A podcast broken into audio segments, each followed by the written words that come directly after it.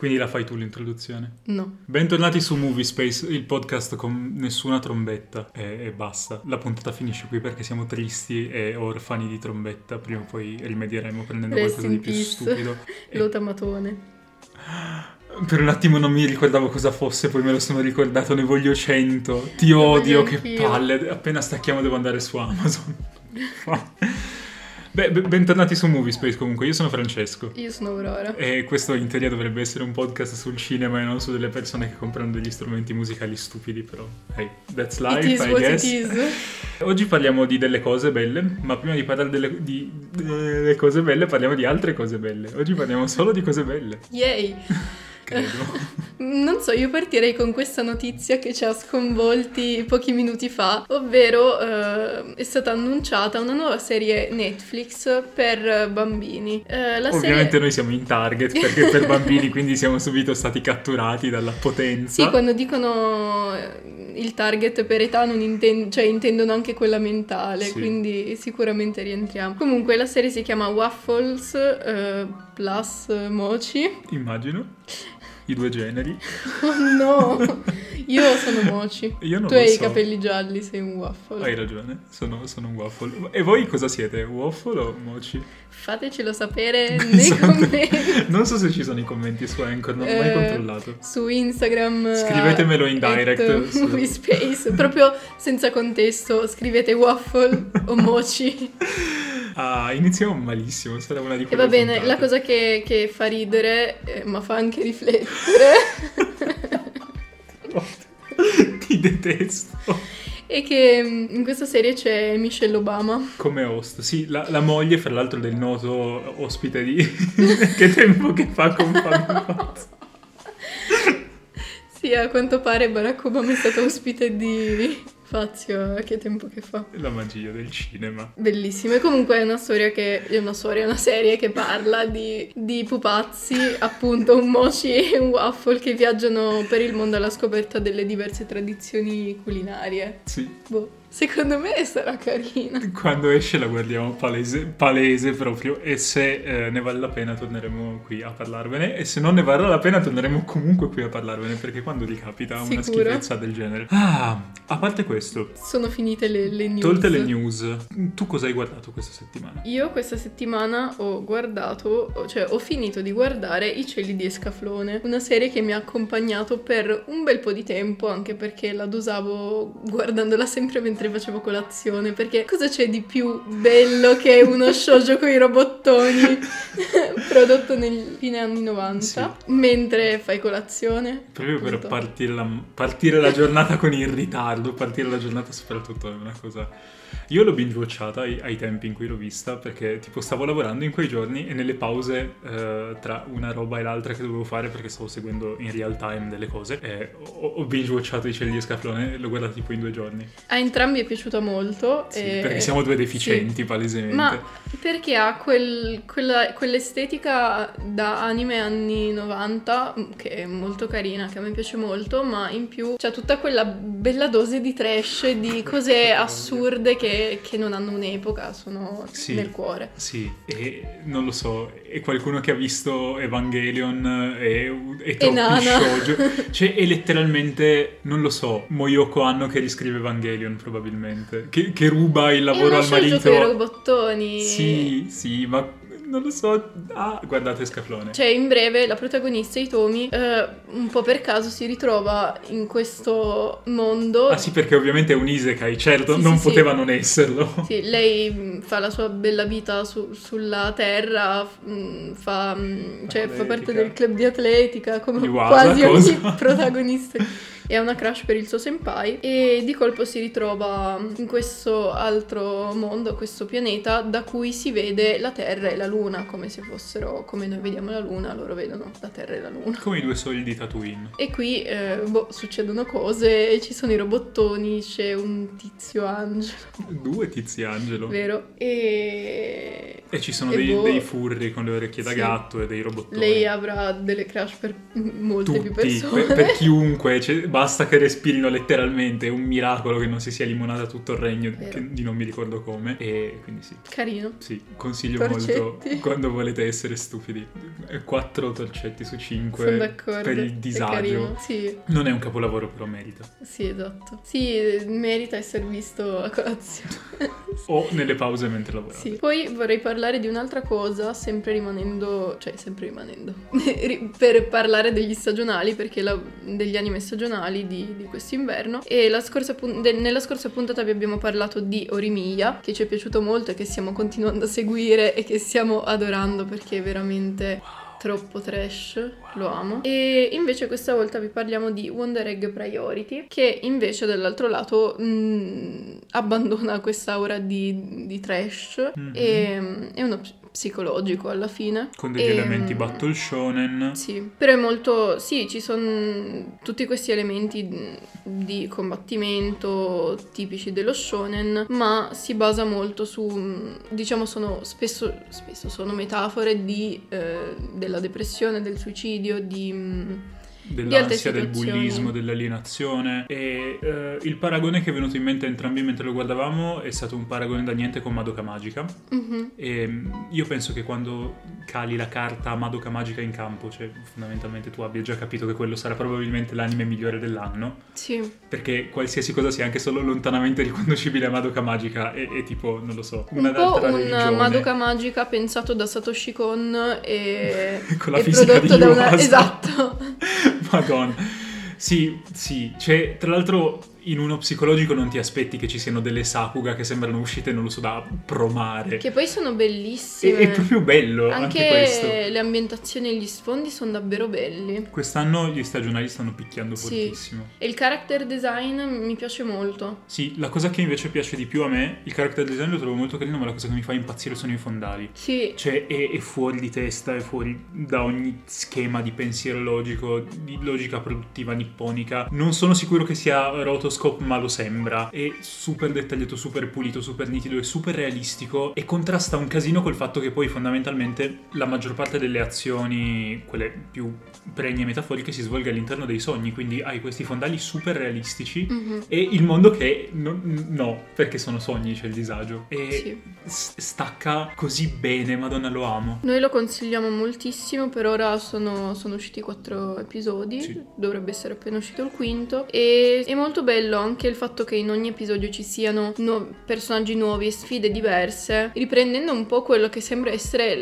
la tradizione Majocco in cui i personaggi, diciamo, del gruppo dei protagonisti li scopri episodio per episodio, Mm. però in modo ovviamente diverso, più, mm, più psicologico. Sì. Il nome dell'amica della protagonista ci farà ridere per sempre. Ah, Koito-chan.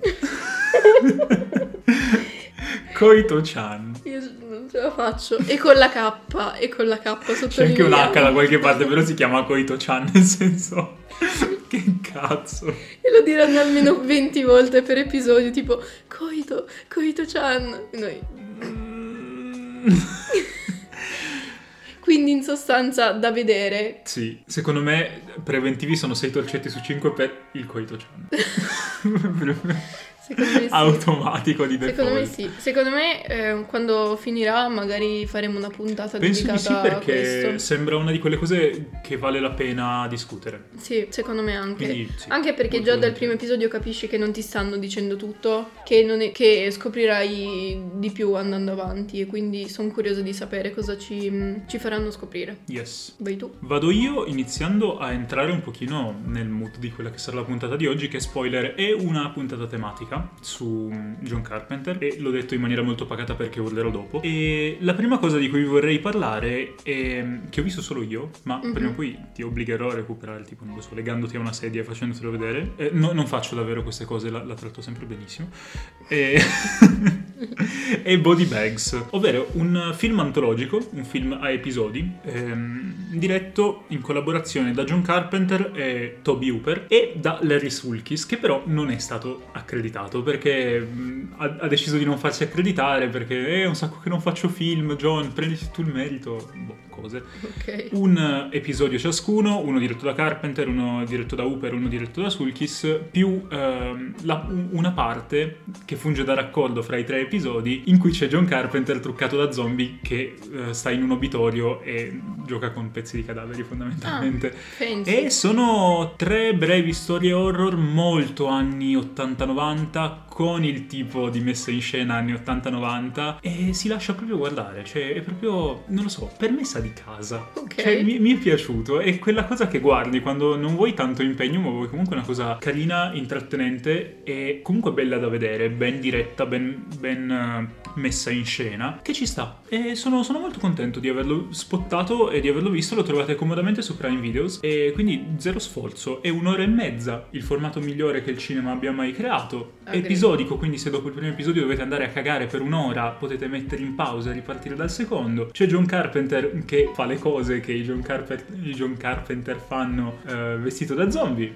Eh, bello, bello. Nice. That's it. Nice. Molto carino. Tra l'altro, Toby Hooper, eh, se non ricordo male, è il tizio che ha diretto Non aprite quella porta. Quindi ci sono due delle persone che hanno creato lo slasher a dirigere cose in un film solo. Perché c'è sia Cam- Carpenter che Hooper. Quindi, bello, carino. Nice. Eh, volevo ricollegarmi un attimo al tema di anime stagionali eh, per dire che eh, tre cose molto veloci. Uno, dobbiamo ancora vedere Kemono Jihen, Sì. che mi ispira molto perché sembra anche essere molto violento. Cioè, shonen, ma vietato ai minori di 18 anni. Quindi uno detto. shonen che nessuno può vedere, fondamentalmente. perché se hai più di 18 anni è vietato guardare gli shonen. Se hai di me- ne hai di meno questo non lo puoi vedere. Quindi, L'unico mood è essere maggiorenni ma stupidi. esatto. E mm, seconda cosa, eh, questo altro anime che si chiama Skate The Infinity, che è scritto SK8 e ogni volta io leggo scotto. Fun fact, mentre ti stavi mettendo il collirio in JoJo Pose, perché sì, Aurora si mette il collirio in JoJo Pose e aveva anche la Non manina in tasca, sembrava uscita da una tavola di Araki e io ho volato. Mi sono messo a guardare un pochino le cose sul telefono e ho visto Eleonora Caruso del podcast Dammi System Ok? che commentava delle cose, eh, sai, tipo le domande nelle Sì. stories, e parlava, qualcuno le ha fatto una domanda su Skate di Infinity, e ha riportato una citazione che fondamentalmente era qualcosa riguardo a quanto questa roba sia completamente orribile, faccia super schifo, ma nel modo giusto. È proprio per quello che Esatto, voglio vedere. anch'io. Perché sembra, è, è uno spokon di, di, ragazzi che fanno skate, quindi ci sarà sicuramente quella componente Yaoi. che, sì, que- quel profumo di, di yaoi, anche se non ha punti esclamativi nel... Quindi meno yaoi, solo un Però po'. c'è l'infinito, quindi è sempre... Forse l'infinito è più yaoi dei Forse sì, forse sì. Non lo so. Perché se pensiamo un po' a tutti gli spokon in cui c'è molto... mm, ci sono molte ship eh, yaoi da parte del fandom. eh, Tutti gli Spokon. Lo so, ma tutti quelli che hanno i punti esclamativi come IQ, Free, ehm, Yuri on Ice, eccetera. E così. E questo qua, non lo so, skateboard, tizio con le orecchie da gatto che va sullo skate. Trasuda proprio Le- però le animazioni sembrano davvero fighe. Sì, anche il character eh, design esatto. sembra proprio bello. Sembra una merda, ma lo voglio vedere. Eh, Potrebbe essere lo- l'Orimia degli Spokon. Vero? Ormai Orimia penso che sia diventato il nostro metodo di giudizio per giudicare le cose brutte ma nel modo giusto e belle ma nel Sì, modo sbagliato. Sì, sì. Terza cosa, ehm, continua a uscire la seconda stagione di The Promised Neverland e io sto soffrendo tantissimo perché hanno deciso di tagliare un intero arco narrativo che ehm, c'era nel manga, che è uno dei più fighi. Hanno eliminato dei personaggi che sono tra i miei preferiti e soprattutto hanno tolto qualunque parvenza di effettiva violenza. Uh, ti lancerò addosso una tazza! Yay! Il, il- senza fare spoiler, però il manga essere tipo, eh, boh, violenza, esplosioni, fumogeni, gente che perde arti, gente che muore malissimo, personaggi principali a cui ti eri affezionato che muoiono, eh, gente che soffre. L'anime essere tipo, boh, lanciano una tazza e riescono a scappare. Ah. Beh, mi aggancio anch'io sugli stagionali per dire due cose, poi partiamo con la puntata. Una è che sto continuando Jujutsu Kaisen, sta continuando a uscire Jujutsu Kaisen, andate a guardare Jujutsu Kaisen, punto, fine, non ho intenzione di soffermarmi oltre su questo anime. Eh, fino a quando non riuscirò a farlo recuperare ad Aurora, così faremo una puntata solo su Jujutsu Kaisen. E quanto è sbagliato e rotto il personaggio di Gojo Satoru e quanto gli vogliamo bene tutti quanti. E plus, questo non è veramente uno stagionale perché non sta uscendo adesso, però Aurora ha finalmente iniziato Demon Slayer. Sì. Quando Aurora finirà la prima Sì. stagione di Demon Slayer e riusciremo in qualche maniera a recuperare il film sull'arco del Mugen Train, faremo una maledetta puntata su Demon Slayer. Non te l'avevo detto, ho deciso adesso e non puoi sottrarti a questo destino ineluttabile. Va bene. Poi ti passo anche i manga, ovviamente. Thanks. Eh, volevo dire ancora un'altra cosa di un film che ho visto in questi giorni ed è Una lettera per Momo. Lo trovate super comodo su Netflix e mm, non merita farne un episodio apposta, però volevo parlarne lo stesso perché è molto molto carino. Parla di, ehm, di questa ragazza di, di 11 anni che eh, insieme alla madre si trasferisce in questo paesino mm, giapponese molto piccolo su un'isola e ehm, suo, suo padre è morto da poco e lei ha vissuto eh, molto male questa, questa perdita anche perché prima che suo padre morisse ci aveva litigato e nella casa in cui va ad abitare ci sono tre eh, demoni, spiriti, demoni giapponesi proprio classici della tradizione giapponese che inizieranno a interagire con lei e in qualche modo il film parla del suo affrontare il lutto, affrontare il senso di colpa e eh, ricominciare a interagire con, con le altre persone della sua età, eccetera. E, è carino, è molto carino, mi, mi è piaciuto molto il character design, soprattutto dei, dei demoni, che sono molto simpatici. Non è nulla di, di particolarmente speciale, se non che eh, vorrei dire che il finale secondo me è davvero ben riuscito. E mm, il film è abbastanza medio, cioè è molto carino e è apprezzabile, però il finale davvero si ris- lo, lo riscatta. Ok. Poi non è che le animazioni siano il massimo, nel senso sono abbastanza medio-basse, anche mh, proprio i disegni non è che mi facciano impazzire, soprattutto le espressioni dei, dei personaggi sono un po' mh, ok, Oh no.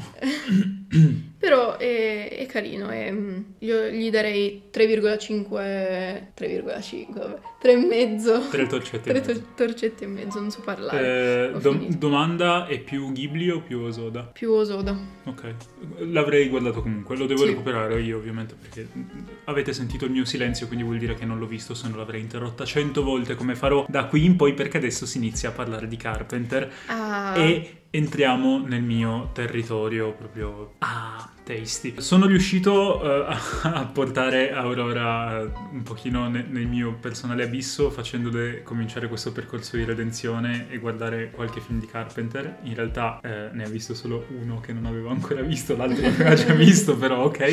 sì, esatto. E oggi ho deciso che facciamo le cose in maniera diversa rispetto alle altre puntate tematiche Ok. perché il film che hai visto tu, e che ho visto anch'io, però in teoria avresti dovuto vederlo solo tu, è quello di cui vorrei parlare per ultimo. Va bene. E vorrei iniziare invece da quello che abbiamo visto insieme, tipo nella stessa stanza. Yes. Quindi vai tu. Sì, insieme abbiamo visto quello che in italiano è Avventure di un uomo invisibile. Yes, Memoir of an Invisible Man. Esatto. E mm, bello.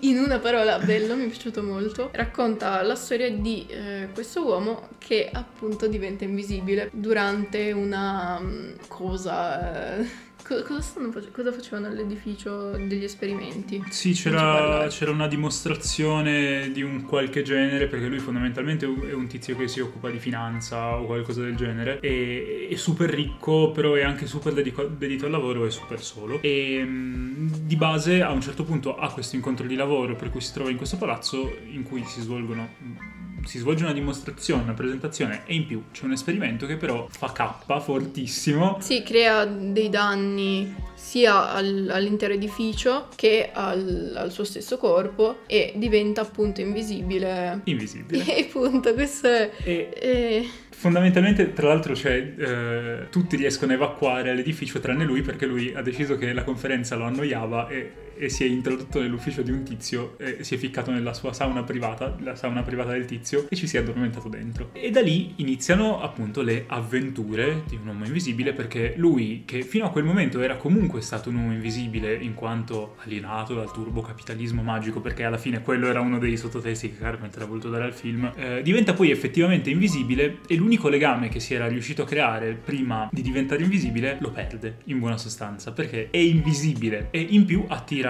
cioè il fenomeno in sé, più anche lui che diventa invisibile, attira le attenzioni di un agente della CIA, che forse non è proprio un agente della CIA, diciamo che è borderline, agisce un po' per i cazzi suoi sì, e che se ne sbatte vorrebbe, vorrebbe sfruttarlo come, per usarlo come, come spia. Sì, e mm, la cosa bella, e più o meno la trama del film è questa in realtà, perché poi c'è il finale in cui va tutto bene. Sì. That's it, è un film che Sì, finisce diciamo bene. che ehm, lui durante il film cerca di scappare da, da- da- da questi servizi segreti e si va a un certo punto a rifugiare nella, nella villa al mare di, di un suo amico. Sì, E mm, dove poi contingentemente, dove inizialmente eh, pianifica di diventare il miliardario invisibile eh, facendo brokeraggio te- telefonico e quindi non dovendosi mai presentare, però poi a un certo punto nella villa al mare arriva il suo amico con eh, la sua compagna, l'amica della sua compagna che è la ragazza di cui eh, il nostro protagonista Nick Holloway è innamorato e un altro tizio che boh, è un sedicente scrittore che però non ha mai scritto niente, è un ciaddone che fa le cose. E da lì lui si riavvicina a Alice, la ragazza dei suoi sogni, fino a che non riescono in, qualche in una maniera molto rocambolesca e molto anni 80-90 a scappare dal, dal cattivo agente cattivissimo e iniziare la loro vita insieme, anche se lui è invisibile e per vedersi deve essere truccato come un deficiente. E- pensi però. Boh, bello, è proprio, non so, un film leggero. Yeps. E mm, mi ha dato un sacco di gioia perché è proprio carino, fa ridere, è simpatico. Anche, cioè, comunque è un film del, del 92, quindi gli effetti speciali sono quello che sono. Però, però sono, sono fighi. Sì, Tu- tutte le cose di, mm, non so, quando lui è invisibile, quindi ci sono le cose sospese nel, nel vuoto, piuttosto che, non lo so, quando mangia si vede Esatto, cioè allora, il destino, sì, il perché stomaco. c'è questo problema per cui quando lui introduce le cose nel suo corpo si vedono finché non le digerisce. Quindi in pratica se lui mangia mentre è invisibile si vede lo schifo che ha nello stomaco. E se all'inizio eh, questa roba te la fanno vedere con un effetto pratico, praticamente c'è è stop motion di lui che mastica una gomma e fa la bolla ed è bellissimo da vedere perché è Sì, stop un motion sacco. fatta super bene. Quando poi invece lui ingoia del vino... eh, Io, e CGI è no- non bella. no. non bella. No. Però, eh, non so, secondo me, anche per, per quanto siano comunque mediocri, cioè sia me- mediocre l'uso della CGI, considerando comunque che era il 92, cioè nel senso ci, ci sta che fosse, non fosse il massimo. Io ti dico solo che nel 93 è uscito Jurassic Park. Diciamo che avevano pochi soldi, diamogli questo beneficio. Giusto. Però ehm, le idee sono, sono sempre buone, Sì. secondo me. Tra l'altro, Classic Carpenter, tutti gli effetti speciali pratici sono bellissimi Sì, e gli effetti in CGI sono mm, medi, medio-bassi. E è un problema che Carpenter ha in generale anche quando ha dei budget un pochino più alti, ma ci arriviamo dopo, eh, perché in Grosso Guaio a Chinatown, che spoiler è il film di cui vi parlo io, questa cosa capita fortissimo. E mm, diciamo che eh, Carpenter tendenzialmente si attesta più o meno sempre sugli stessi generi, che sono la fantascienza, l'horror. Difficilmente spazia verso altri generi, questa volta mantiene una nota squisitamente fantascientifica. sì. Tra l'altro è tratto da un romanzo questo- sì. questo Però è molto film. più verso La mm, commedia. la commedia. E, e un sacco verso la commedia, tant'è che il protagonista è Chevy Chase, che è un attore comico fondamentalmente, Mhm. cioè nella sua filmografia c'è pochissimo che non sia commedia. E alcuni di voi potrebbero ricordarselo perché ha fatto Pierce in Community, che è una sitcom. Mhm. E Pierce era palesemente il personaggio più comedy driven in senso classico. Quindi sì, cioè lui ha proprio questa presenza scenica molto comica e comico anche involontariamente anche quando non vuole esserlo, ha proprio una faccia divertente e eh, prendi una faccia già divertente di per sé e riempila di trucco e fagli fare delle espressioni strane con i denti pitturati e hai, Ah. hai il tuo film. Sì. Plus c'è Alice che è interpretata da Daryl Hannah eh, al top della sua forma. E poi c'è il nostro cattivissimo agente super cattivo che è interpretato da Sam Neill che l'anno dopo sarebbe stato il dottor Alan Grant in Jurassic Park. Mhm. Che qui riesce, e se ve lo ricordate in Jurassic Park non ha la faccia da cattivo, beh qui ha la faccia da stronzo dall'inizio alla fine e- ed è super fitting per quella parte. Sono tutti molto bravi. Sì, quindi sì, super approved. Sì. E mh, diciamo che non è quel filmone della Madonna su cui puoi fare chissà quali sovraletture, fare grandi discorsi sul cinema. È un film leggero, che vuole essere un film leggero, ma non per questo tralascia il fatto di essere un bel film. E comunque, tipo, ottima realizzazione. La regia di Carpenter è la regia di Carpenter, è sempre tutto gestito molto bene. E, e ogni tanto si vede che è Carpenter, perché comunque puoi togliere eh, un uomo dalle luci, ma non toglierai mai le luci da un È uomo. vero. Quindi. È vero, sì, molto bello Ogni tanto- delle luci. Sì, partono le sue solite luci sature, neon, contrastate con i colori primari giustapposti. In questo film si gioca tantissimo sulle luci fredde, ma ogni tanto anche sulle luci calde. E, e poi, vabbè, cioè nel finale proprio Carpenter decide che vuole usare il blu. Proprio Sì. vuole usare il blu. E ovviamente il Sì. finale, come in tutti i film pseudo action fantascientifici anni 80 e 90, è sulla cima di un grattacielo in È costruzione vero. tutto super blu, contrastato con un giallino tenue, che funziona molto, mi è piaciuto. Mm. Anche la colonna sonora è molto carina. Sì, controllo subito se è uno di quelli che si è tipo composto da solo. Stranamente no, Ah, stranamente no. Però è carina Sì, comunque. è molto carina. Devo dire che io l'avevo, l'avevo visto tipo durante il primo lockdown, questo film, Mhm. una mattina che ero molto triste e dopo averlo visto ero ok, per quanto puoi essere ok durante il primo lockdown, intendo. Sì, giusto. Però niente, è, è- carino. Vuoi aggiungere qualcosa? No. Vuoi eh, dare i tuoi torcetti? Sicuramente 4 su 5. Mi è piaciuto. Io oscillo tra il 3,5 su 5 e il 4 su 5 perché ho in mente il resto della filmografia di Carpenter. Mhm. Infatti sono contento che abbiamo parlato di questo film perché questo è uno dei film più dimenticati di Carpenter. Nessuno lo nomina mai e ci sta quando hai una filmografia come la sua. Cioè ci Mhm. sta che uno voglia parlare del seme della follia piuttosto che della cosa, piuttosto che di Certo. Grosso Guaio a Chinatown o Fuga da New York o Fuga da Los Angeles o tutti gli altri film di Carpenter. La smetto. Però ehm, è, è una caramellina. È proprio Sì. una caramellina e sono contento che vi abbiamo edotti ora sapete che esiste questo film andatelo a vedere e poi legherò di nuovo Aurora dalla sedia per vedere altri film di Carpenter Va bene. Vuoi parlare del film che hai visto tu? sì così parliamo poi eh, del film che hai visto tu in chiusura che è quello che merita più tempo Sì. io ho visto Grosso Guaio a Chinatown che è personalmente uno dei miei preferiti di Carpenter insieme a quello di cui parliamo dopo e, mm, del 1986 con protagonista Kurt Russell il- l'attore feticcio di- del Johnny che fondamentalmente quando può usare Kurt Russell lo piglia e lo usa. E noi ne siamo solo che felici. Diciamo che Grosso Guaio a Chinatown è un action anni 80 potrei fermarmi qui perché ho detto più o meno tutto. Però è un action anni 80 fatto da una persona che aveva visto un quintale di film di arti marziali. E quindi al classico action hero all'americana interpretato da Kurt Russell viene affiancato anche tutto l'immaginario delle arti marziali un po' mistiche alla film di arti marziali cinese a metà tra il Wuxia e quello di botte alla Bruce Lee Ok. quindi c'è questo connubio che mi ha fatto uscire di testa la prima volta che l'ho visto. Ogni tot mi riguardo questo film perché mi dà gioia, ma comunque la, la storia è più o meno questa e lo guarderemo un giorno perché voglio che tu venga avvolta dal disagio che permea questa pellicola. Ok. Eh, La storia è più o meno questa. C'è un tizio che fa il camionista, che è Kurt Russell. A un certo punto lui fa delle consegne in giro per il mondo, gli capita spesso di farle a Chinatown a San Francisco, dove ha degli amici cinesi con cui gioca a, mi pare giocasse a carte, qualcosa del genere, non lo so, gioca d'azzardo, scommette e vince un botto. Il suo amico cinese gli dice, eh, facciamo il doppio niente che taglio metà questa bottiglia con il potere del mio C. Non ci riesce e, e quindi adesso gli deve il doppio ma non ha il doppio. E per eh, garan- cioè, Kurt Russell, per essere sicuro che il suo amico gli dia il doppio dei soldi, lo accompagna a fare le sue cose. La prima cosa che questa persona deve fare prima di andare al ristorante di sua proprietà per recuperare i soldi è andare a recuperare la sua promessa sposa che arriva dalla Cina quel giorno, all'aeroporto. Arrivano all'aeroporto e dei tizi di una gang molto molto cattiva rapiscono sta tipa.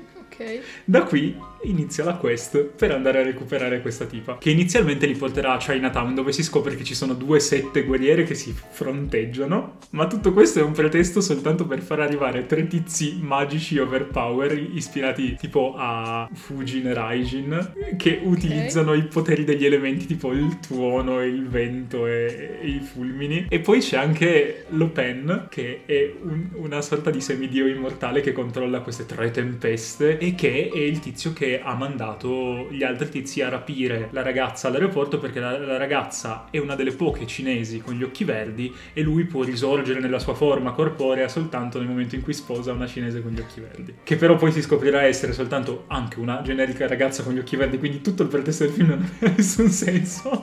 E infatti rapisce, rapisce anche il love interest di Kurt Russell che è un avvocato per dei diritti umani, che però è anche una zappa e una deficiente, che ha gli occhi verdi pure lei, quindi rapiamola e sposiamole tutte Ok, e due. voglio vederlo. da lì parte un delirio di loro che cercano costantemente di recuperare prima una ragazza, poi tutte e due le ragazze, eh, inizialmente armati dei loro pugni, poi armati anche de- dell'aiuto di una setta guerriera e poi arriva anche uno stregone cinese che gli dà i poteri e gli fa bere le droghine strane. Voglio vederlo.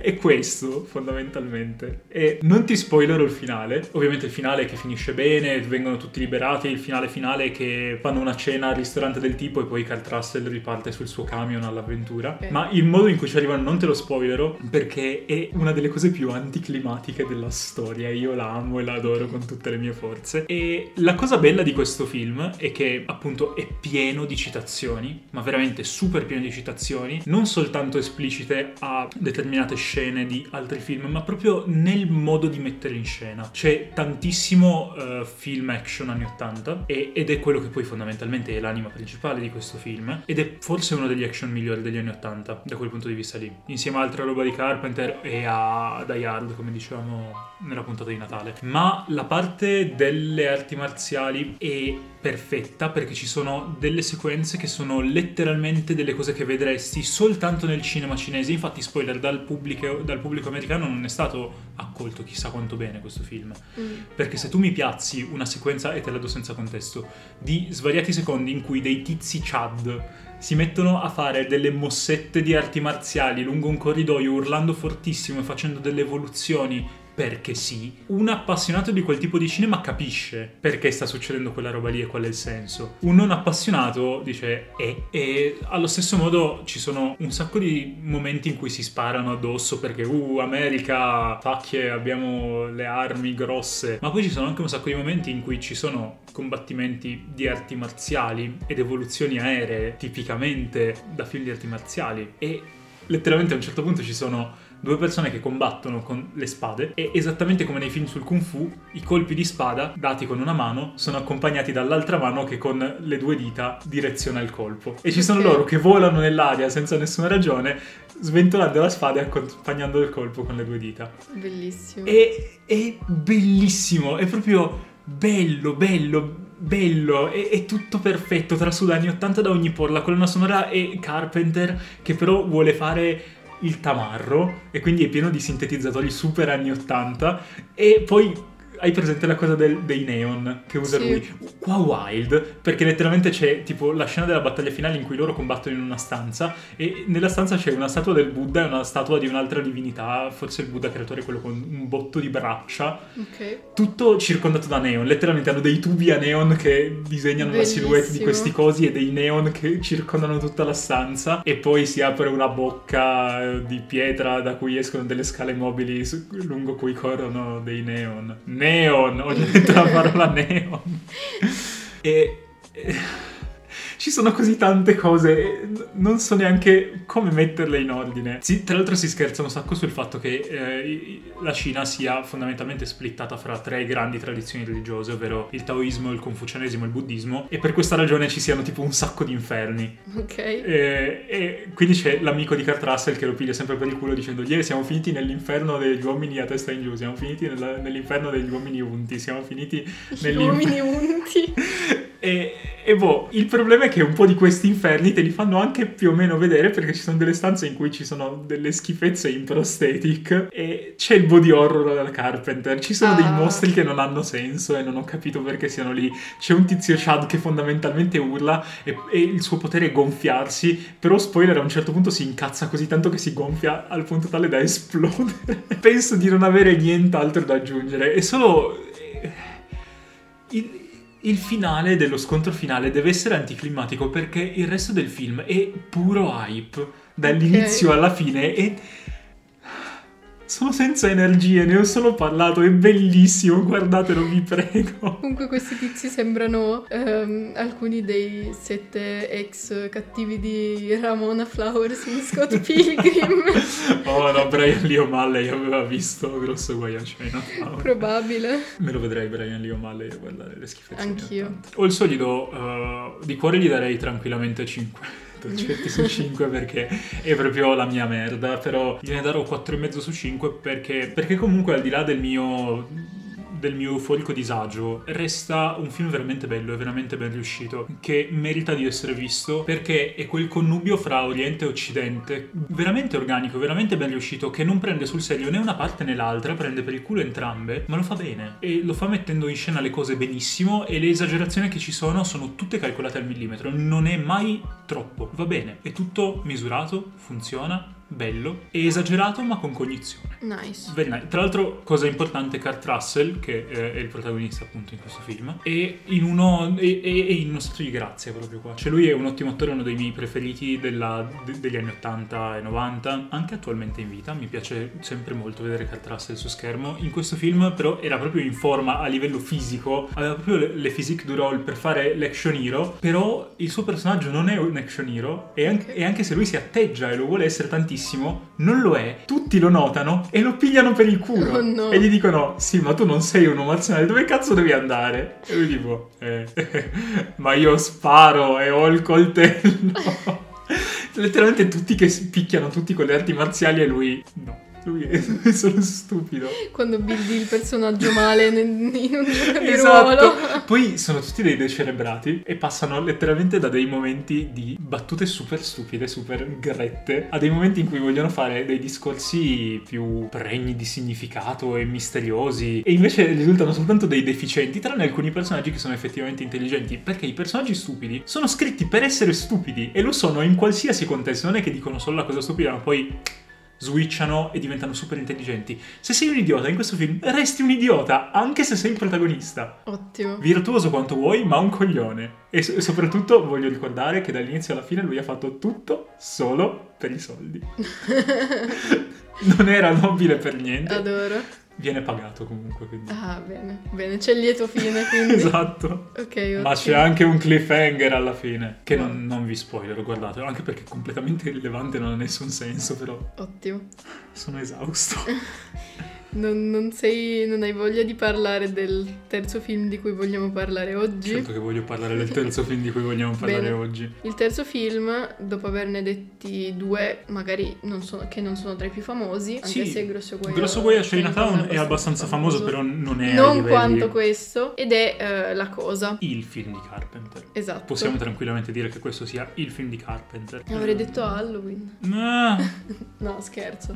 La cosa maggiore è Halloween. Forse Forse, sì. forse abbiamo una popular opinion però. Pensavo che fosse la popular opinion fosse che la cosa è il film più importante di Carpenter. N- non lo so, può darsi. Secondo me sì. Anche secondo me. Se- secondo me chi- se chiedi a chiunque il primo film che gli viene in mente di Carpenter risponde la cosa, non sì. Halloween. Sì, è probabile. Oppure se sono de- degli uomini di cultura, ovvero degli idioti patentati, ti rispondono qualcosa tipo fuga da New York perché sei un tamarro e lo sai e lo riconosci. Comunque Halloween è anche bello, ne abbiamo parlato nella puntata di Halloween. Yes! Andate a recuperarla se non l'avete ascoltata. Ma oggi parliamo della cosa. Giusto. E ci tengo a precisare che la cosa di Carpenter, quella del 1982, non quel, quella cosa che non esiste, non il remake del 2016, 14 12? Non lo so, non esiste, so, quindi non ha una data, sti cazzi. Tra l'altro, la cosa a sua volta è un remake Sì, di La cosa da un altro mondo del 51. di niente poco di meno di Howard Hawks, tra l'altro, cioè uno dei registi della Hollywood dell'epoca d'oro, quelli grossi proprio. A sua volta tratto da, da un racconto Yeps. omonimo del 38. Super vecchio. Vai con il riassuntino, così poi parliamo delle cose. La trama parla di un gruppo di ricercatori in una base scientifica in Antartide che scoprono questa, questa forma di vita parassitaria che prende le sembianze di eh, tu- tutto tu- quello che, tutti che gli vuole, tutti gli esseri or- organici Sì. che vuole, in- iniziando da- dai cani fino a prendere le sembianze di eh, alcuni di loro e quindi nel gruppo eh, aumenta sempre di più il senso di ansia e di paranoia perché ehm, nel tentativo di scoprire chi di loro è effettivamente uno di loro e chi invece E la è cosa. eh, la cosa. Questo è il riassuntino super Sì. base. Il film si apre con eh, un cane che corre ne- nella- nelle distese di ghiaccio eh, nella base nell'Antartide, non so parlare, inseguito da un elicottero di dei tizi norvegesi che cercano di sparare dei barili di cherosene disseminati lungo il percorso per farlo esplodere, perché spoiler, il cane non era un cane. Ma eh, i nostri prodi americani non lo sapevano e appena hanno visto un elicottero avvicinarsi hanno cacciato fuori i cannoni e hanno iniziato a sparare fortissimo perché sono americani, cosa vuoi che facciano quando vedono qualcuno? Chiedergli di cosa hanno bisogno o sparargli in faccia?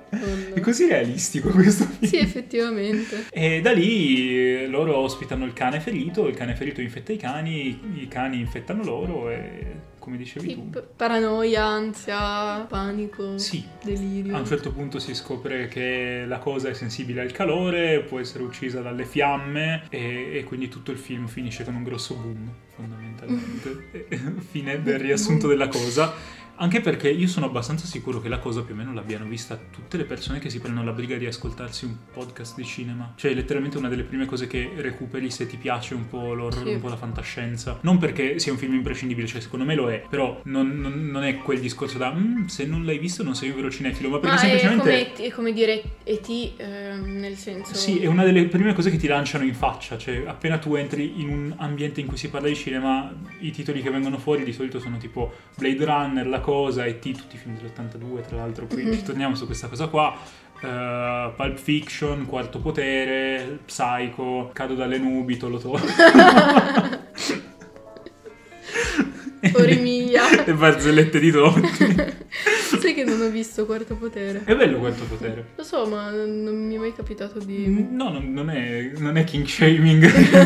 è, è, molt- è bello il quarto potere, te- cioè, mm, te lo consiglio. Non ti dico che lo guardiamo insieme perché eh, secondo me non è una di quelle cose da guardare con altre Mhm. persone. Quarto potere. Ne puoi parlare con altre persone, ma guardarlo con altre persone. mm, però è, è molto, molto bello. Cioè, dicono il film perfetto, può darsi. Di sicuro è un, un gran bel film. Mhm. E, mm, però non stavamo parlando di quarto potere, stavamo parlando della cosa, è solo che stiamo avoidando il momento in cui inizieremo a parlarne effettivamente perché c'è troppa roba da dire e abbiamo paura di approcciarci a questa cosa. Quindi cosa. partiamo random dicendo cani, sì, la, sì. la cosa che tipo a me una delle cose che fa impazzire è l'uso del, del body horror, prosthetics, Sì. tutte queste cose. A me piace tantissimo quando trovano tipo mh, le cose turbo morte, esplose, decomposte, super schifose. Io le amo, cioè dico belle. Oh sì, tra l'altro, cioè, proprio per quanto riguarda il body horror, questo è uno dei film cardine, nel senso se prendi Sì. Carpenter sai che troverai del body horror, se prendi Cronenberg sai che troverai del body horror. Ci sono dei film che sono proprio emblema di questa cosa. Per Cronenberg può essere La Mosca con Jeff Goldblum, di cui un giorno vorrei parlare, non so se l'hai visto, ma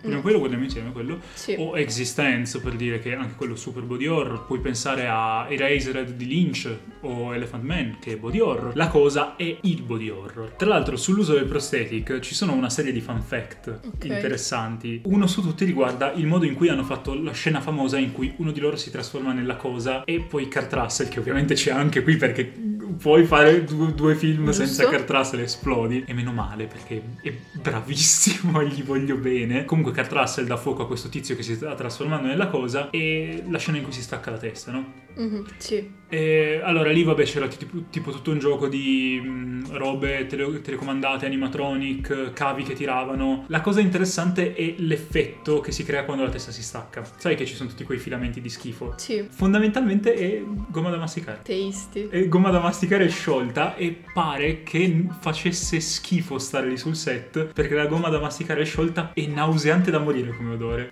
Bello. come il bagno di Train Spotting. Ah, sì. Che, che era cioccolato e tipo Iwan McGregor voleva sboccare perché c'era troppo odore di cioccolato.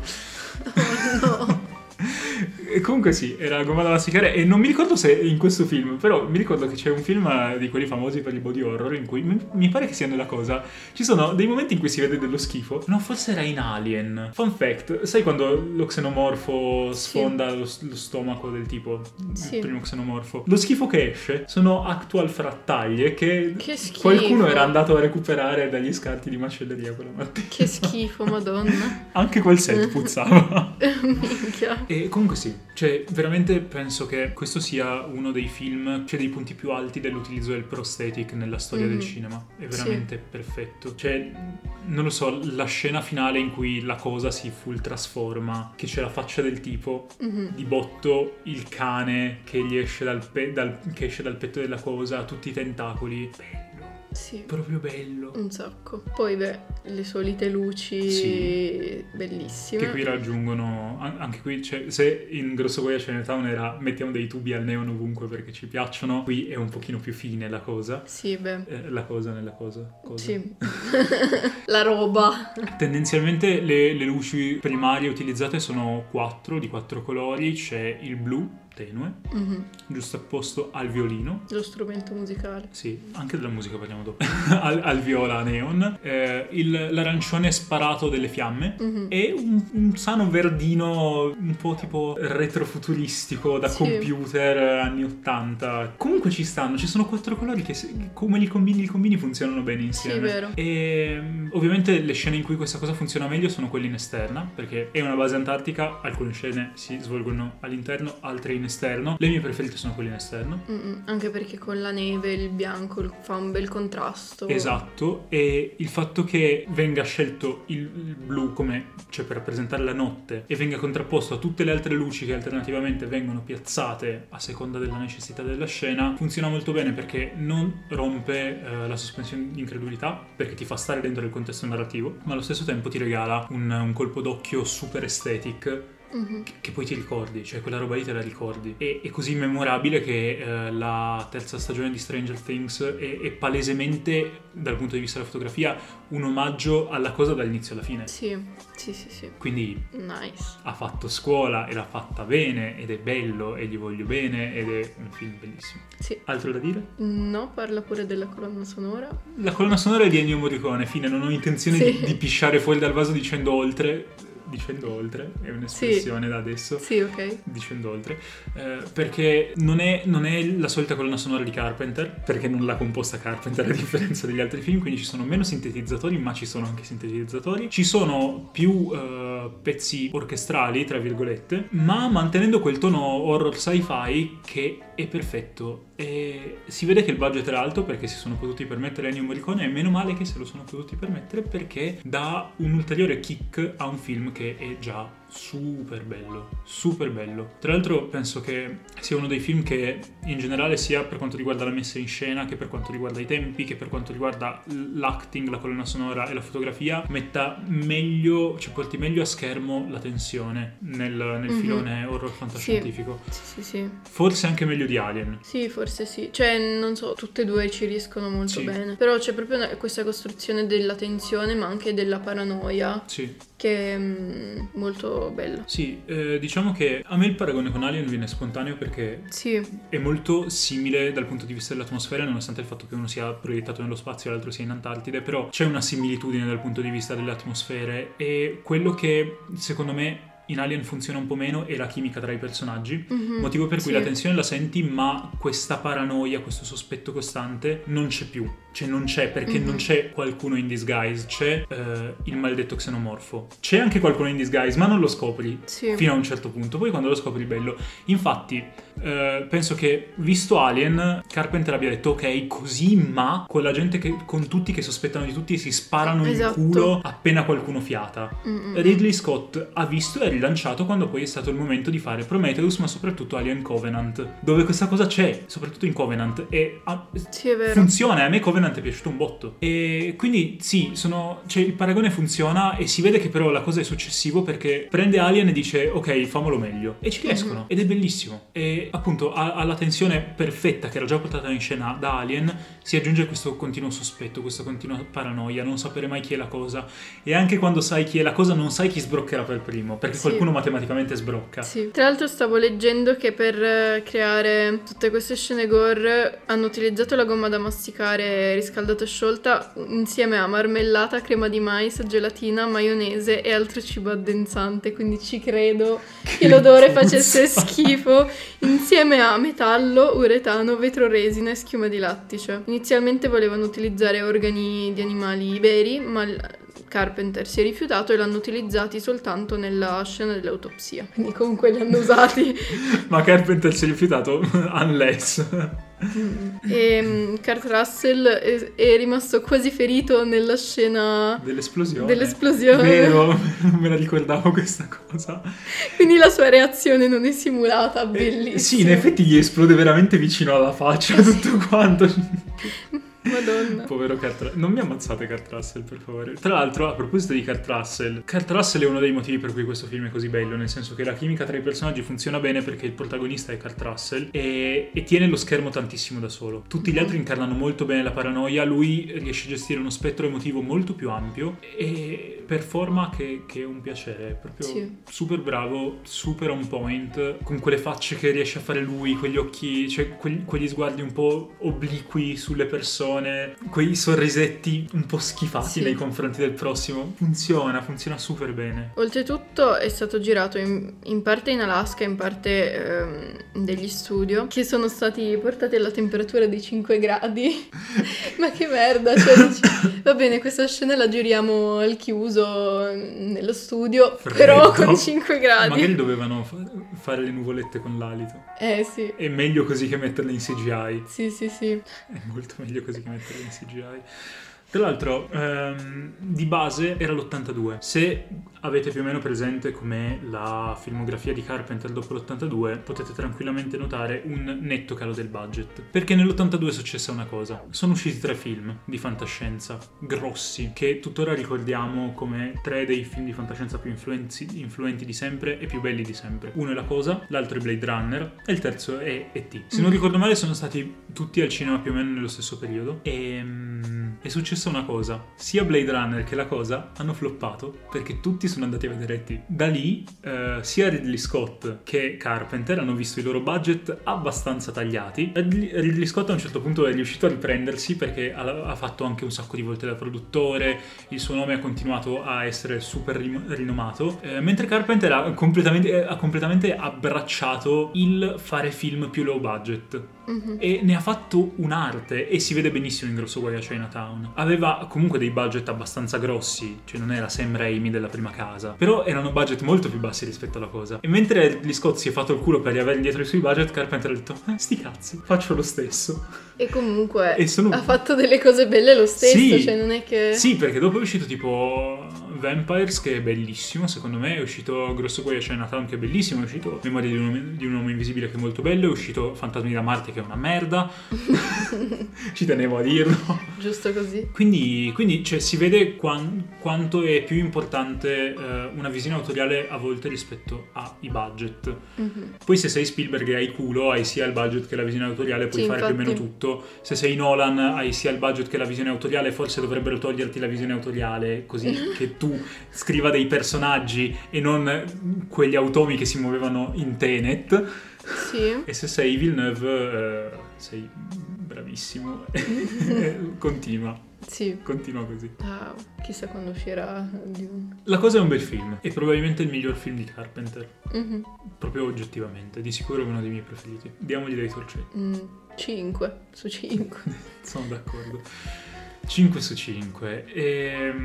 penso che sia abbastanza d'obbligo dare il 5 su 5 alla cosa, cioè è proprio uno di quei film che... mm, mm, te lo ricordi. E non mi stupirebbe se qualcuno gliene desse 6. Sì, Cioè è quel tipo di film per cui puoi provare attaccamento. Abbiamo finito? yes. Ok, allora prima di finire, davvero, eh, ci tengo a dire che questa non sarà l'ultima puntata su Carpenter, perché appunto voglio farti continuare questo percorso Sì. di redenzione cinematografica e soprattutto mi piacerebbe parlare dei film della trilogia dell'Apocalisse. Ok. La cosa era uno dei film della trilogia dell'Apocalisse, l'altro Il seme della follia, l'altro ancora non mi ricordo mai come si chiama, ma c'è tipo eh, l'anticristo che è un embrione che sta sottoterra e Ok. una setta di pazzi che lo protegge, è molto molto carino. E questi tre film sono considerati la trilogia dell'Apocalisse perché lo stesso Carpenter li ha chiamati così, ma soprattutto perché tutti e tre hanno delle forti connotazioni Lovecraftiane. Ok. La cosa prende dal racconto la cosa venuta da- dallo spazio, come cazzo si chiama, Da un altro mondo. da un altro mondo e infatti però eh, prende anche da il colore venuto dallo spazio che è uno dei romanzi, racconti, robe lunghe di Lovecraft più belli e famosi e in generale c'è penso che la cosa insieme alla nebbia sia di Carpenter più che altro la nebbia quella tratta da King sia una delle cose Lovecraftiane meglio portate su schermo Mhm. in assoluto Eh, il seme della follia fondamentalmente parla di, di Lovecraft anche se non, Ok, ci sta. eh, e anche l'altro ha delle atmosfere molto Lovecraftiane. Oltre a questi, vorrei poi in futuro parlare anche di Fuga da New York e Fuga da Los Angeles, che sono Mhm. molto carini e molto Sì. tamarri. E vabbè, poi ti farò vedere Vampires, ma possiamo non parlarne, quello è solo stupido. Va bene. va bene, va bene. Basta. Quindi tornerà. Tornerà, Johnny torna sempre. Sì. Eh, detto questo, direi che possiamo salutarvi e ci rivediamo alla prossima puntata che se tanto mi dà tanto possiamo fare uno spoiler su cosa sarà, Sì. Ovvero Akira. Yes. Finalmente arriverà la puntata su Akira, così Sì. che possa tornare una puntata super web. Eh, in generale trovate... Ma que- anche super quality. Madonna. E super, non lo so, fondamentale per l'animazione, il cinema in generale. La nostra vita è anche il body horror Sì, e il cyberpunk sì, e le cose belle della vita in generale. Sì. A parte questo, eh, trovate tutta questa baracca su Anchor, nostra casa principale eh, che ci ospita, su Spotify, su mm, Google Podcast, su Apple Podcast e basta, se non ricordo male. Poi trovate questa eh, creatura che siede al mio fianco su mm, Instagram a Eh, et trattino basso bara trattino basso trattino basso e su TV Time a Auros credo Se mi ricordo, se mi sono ricordato l'ho già fatto Sì. nella scorsa puntata, ma probabilmente mi sono dimenticato. Se mi ricordo, eh, vi lascio il suo codice amico di TV Time da qualche parte nelle note dell'episodio. yes E trovate questo coglione che ha parlato troppo, decisamente troppo oggi, su Instagram a dead-pxl e su TV Time a dead No, è dead-pxl. Anche Wow. il mio codice delle cose in uh, note episodio. Invece trovate Movie Space che ha finalmente ricominciato a postare con uh, delle- dei post preview del podcast con uh, lo sfondo delle galassie gentilmente ehm, mutuato da, da questa creatura che continua a sedere al mio fianco. Eh, a at movie-basso space-basso. Detto ciò, bene vi possiamo salutare. ciao Ciao!